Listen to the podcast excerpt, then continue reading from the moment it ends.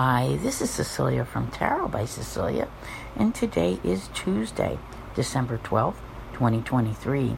The tarot card for today is the Seven of Pentacles. This one is labeled Seven of Coins, and it comes to us from the Mythos Tarot by Asphodylon, and this deck is now available. First, I want to say new moon blessings. Today is the Sagittarius new moon, and it's one I'm rather liking, and I think you might too, in spite of the fact that Mercury begins its retrograde tomorrow. You can find out more about this new moon by listening to my new moon tarot guidance, which is available on my website, YouTube, and Patreon, where I break it down by the astro as well as the cards. This is probably quite the perfect card for a new moon okay? Because when it comes to new moons, we plant seeds, you know, of intention, what we hope to accomplish in the coming months. I think as long as we don't think that they're going to happen today or tomorrow, it might be something that that is doable because like I said, tomorrow Mercury begins its retrograde and that will run through January 1st. So you assess what it is you think you need.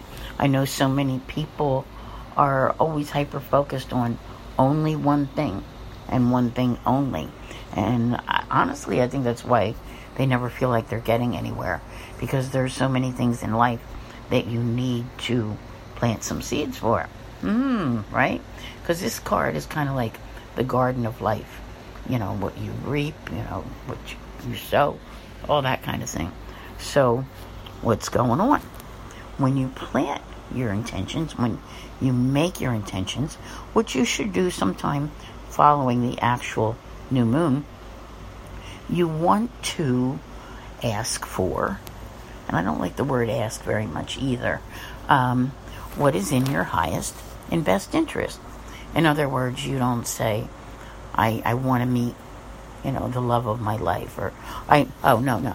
Let's get, let's get it more specific because, like I said, some people are hyper focused. I want so and so to want to be with me. Nah, let's forget that. Let's ask for a relationship that's going to be the best possible relationship which will work for you. Something which will sustain you for the long term and make you very, very happy. Big, big difference there. Because you're not always after what's best for you. Let's keep that in mind. Same thing goes with things like money and specifically wanting it. So you can take this card, these seeds of intention, and plant them and cultivate them, and over time see them come to fruition. And when they do, there are rewards there to be had. Who knows when you might have an actual bumper crop. Hmm, I like that. I want to thank you all very much for being here. I'll see you here again tomorrow. And as always, have a great day.